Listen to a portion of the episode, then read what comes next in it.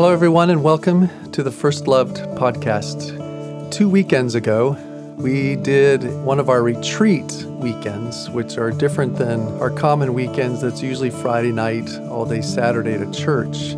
But on occasion, we get to do retreats, which are really the most fun and most impactful. And it goes Friday night all through Saturday into Sunday morning and generally ends at Sunday lunchtime. And so we don't get to do those as often, but we're very, very grateful for the times that we get to do it. And so what I wanted to do today, though, is I just wanted to give a report and share with you some of the really cool things that happened, because I know for all of us, telling stories helps our hearts, increases our faith, and is just pleasurable. It's fun to hear these things.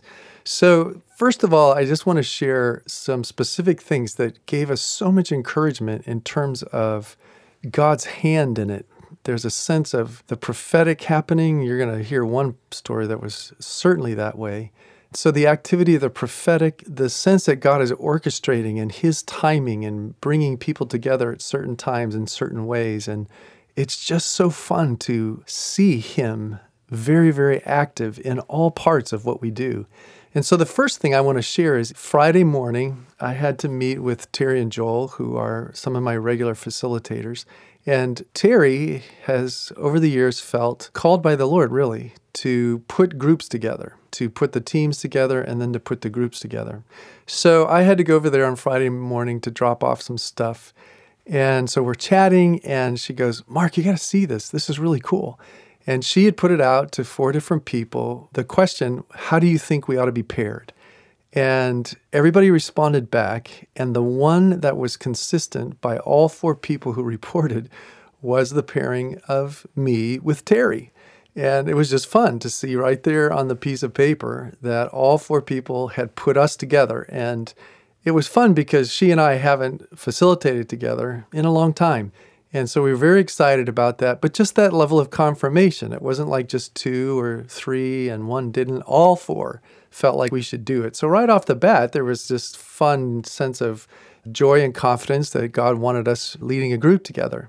So we get to the retreat, and the other thing, again, that Terry does is that she organizes, puts together the participants into the 4 groups.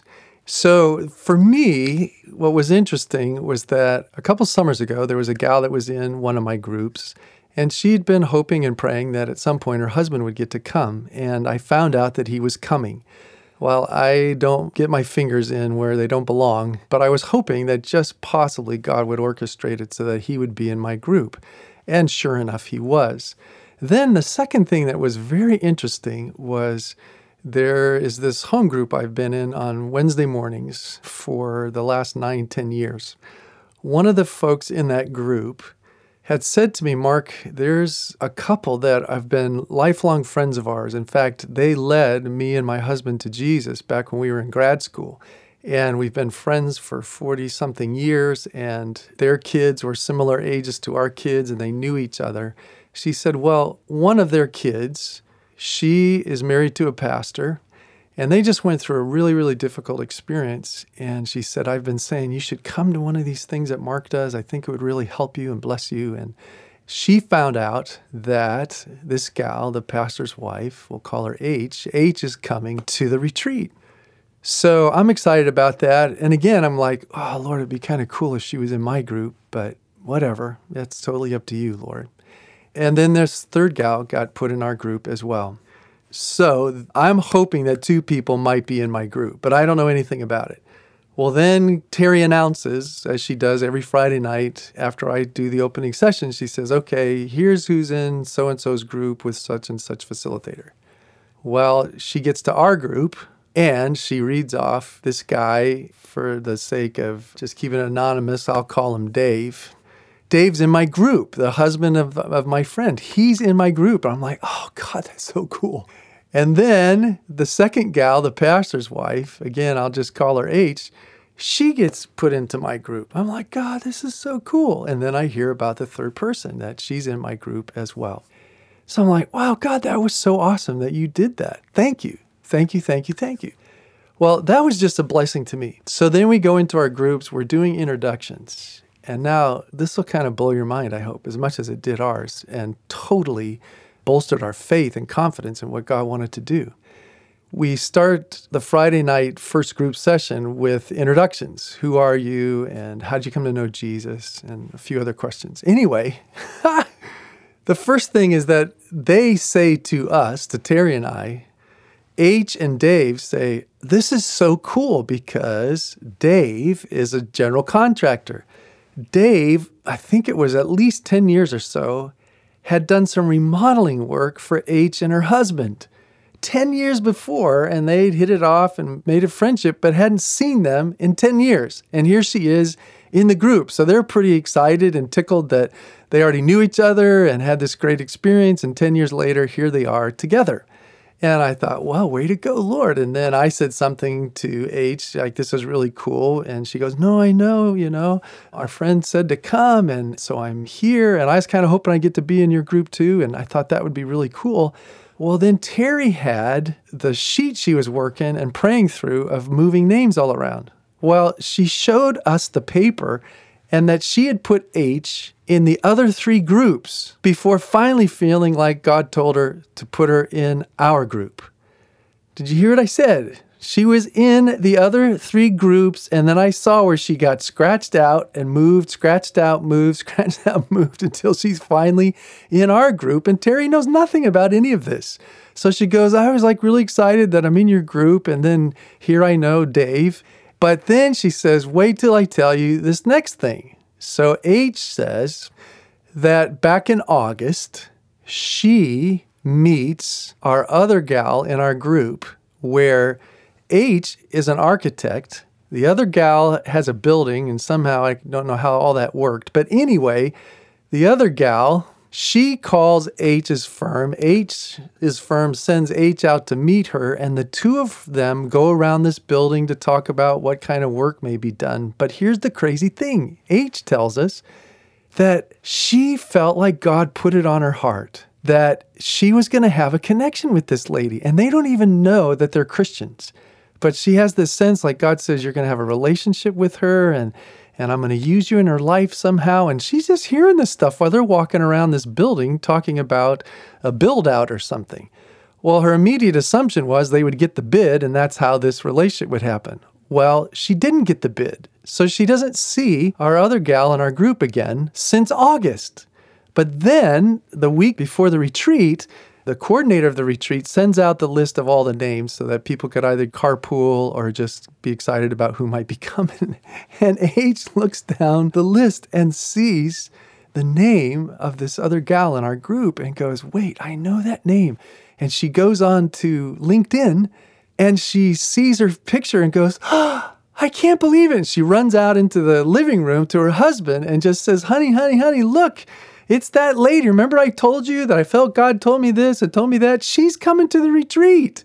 And the gal hadn't been at the church for over a year, and so there was no other way for them to connect. And she finds out she's coming. So she is so excited and has this sense in her heart like God's got her on mission to love this woman. And so now the two of them are like super excited that they're in group together. She hears that God had put her on her heart. And so all of them have this interesting connection. And we're like, what are the chances of that? And again, the level of faith that Terry and I were supposed to be together and that H was put in the other groups till finally she lands in our group, blah, blah, blah, blah, blah. I'm telling you, there was faith in our group in that moment for what God might accomplish. Well, at the end, and great things happened, and I will tell you a couple of those in a moment. But the other thing I want to tell you in terms of God's hand in and bringing people together and just setting things up so powerfully is that at the end on Sunday lunchtime when people are telling testimonies, this one gal shares how she loved our logo. And she said, I just love that heart. I love that it looks alive and looks happy and all the stuff you said. But she says, my experience this weekend is like your ministry is like a heart hospital. I just feel like all of us, like God touched our hearts. He knew what each person needed. And it sounds like each group and each leader just knew just what to do and what to say, and hearts were healed, things were removed from hearts, hearts got to experience God. It's just like, it's a heart ministry, it's a heart hospital. And after she said the word heart hospital several times, one of the facilitators spoke up and said, wait a minute, we have a guy, Russell, who intercedes and listens to the Lord about the weekend and how to pray, and then sends us emails about how he's praying. Well, I had it open on my phone, so I pulled it up and I said, look, folks, this is crazy. Remember what she said about the heart, that First Love is a heart ministry and that God came to do heart work. And she explicitly called it a heart hospital. Friday afternoon, Russell's praying, and then he writes this to Terry and to all of us. Quote, when praying, I kept getting glimpses of hospital scenes. Hello, hospital scenes. And then in parentheses, he's cute. He puts, please remain calm, Terry. It's metaphorical. I don't have a sense that you or anyone else will be going to the hospital. We all got a chuckle out of that. But then he said, that being said, it will be a busy weekend with lots of clinical issues. I saw each of you paired up and you were each nurses. The sense I had was that you were nurses in a specialty area, either an emergency room or in the intensive care unit. Why is this important? Because you, meaning the leadership group, have knowledge and a skill set that is advanced, and consequently you are assigned to patients with a specific need issue. As I consider it more and more, I believe I am being shown an ER. He continues, you will do team nursing this weekend. What this means is that at any one time, one person's doing the tasky stuff while the other person is assessing the patients. This is an ongoing process, and the roles of the observer and the doer on each team will change fluidly throughout the day, depending on the presenting need of the patient and the skill set or gifts of each nurse. Seriously, this ministry is like a heart hospital. And he wrote all that, and that each of us would uniquely be paired together with the specific people in our group and would flow in and out. And Terry and I had this incredible experience of flowing in and out, loving on these people. Well, the next day morning, we were doing the love verse, and this was just one other prophetic thing that was really powerful, was that when I was praying for H, I went up and I was just behind her and waiting on the Lord, and this passage popped into my head that I hadn't thought about in a long time. We used to use it as one of the invitation verses where Jesus says, you are worried and upset about many things, but only one thing is necessary. Sit at my feet and listen to what I say. Choose this and you will have chosen what is best, and I will not let anyone or anything take it away from you. So I leaned over and I just spoke softly in her ear and I said, I think the Lord wants to say this to you from his heart to yours. And I said, I don't think it's that necessary you're a Martha or a Mary, but let's just see what he wants to say. So I say this thing and she begins to cry. And afterwards I said, what happened? Because that seemed to really impact you in a deep way. And she says, I just finished a 2-year study on Mary and Martha and how I'm one or the other and back and forth. And the Lord has been working that passage and that idea in my heart. And it couldn't have been more appropriate that he would say that into my heart at that moment.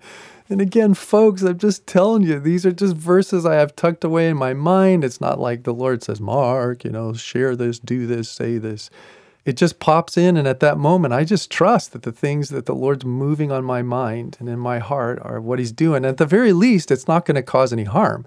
But then when you find out that it has really, really special connection.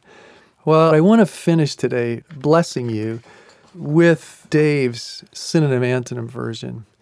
It really touched me, and it was just enough different that I thought it might be a real blessing to y'all. And it's always fun when somebody writes something that touches all the hearts. It's not just for that person alone. And so he let me copy it down, and it's my pleasure to share it with you.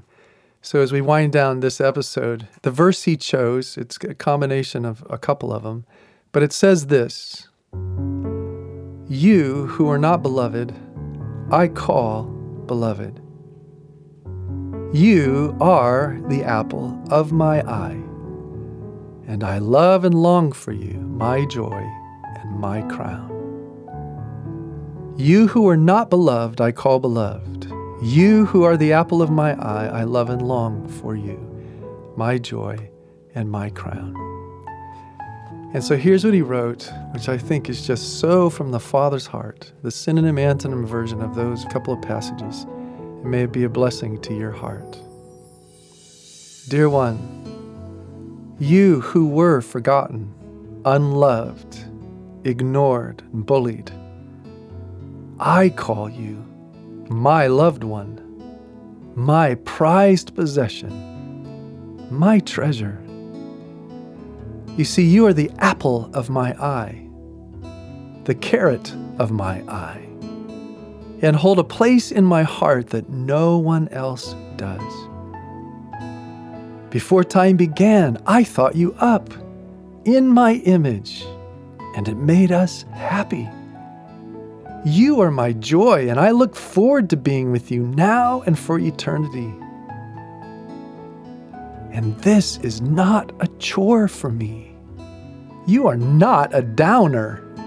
You're my crown, and I am so proud of you. I have to stop every angel and brag about you to them. Ooh, check out my boy. Check out my daughter. Dear heart, please get this.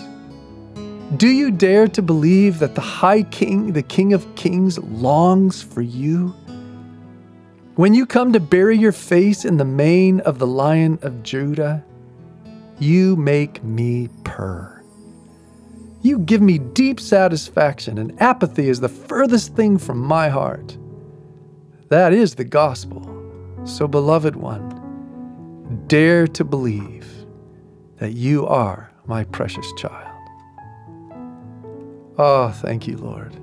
You know that one spot where it said, you're the apple of my eye, the carrot of my eye? I asked him, I said, the carrot? He said, yeah. He says, you notice my head, that I'm a carrot top. He says, people used to refer to me as a carrot top, and I felt like the Lord wanted to say, you're not just the apple, but the carrot of my eye.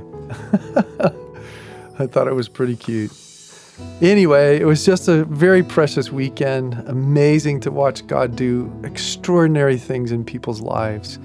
But I just especially wanted to give you a sense of how God really, really works before, behind, in and through and around to really help people know just how deeply they are loved. So remember now, you who were not beloved, I call beloved. You are the apple of my eye, and I love and long for you, my joy and my crown. Lord, let it sink deep into our hearts. We love you and bless you in Jesus' name. So God bless everyone, and have a great rest of the day.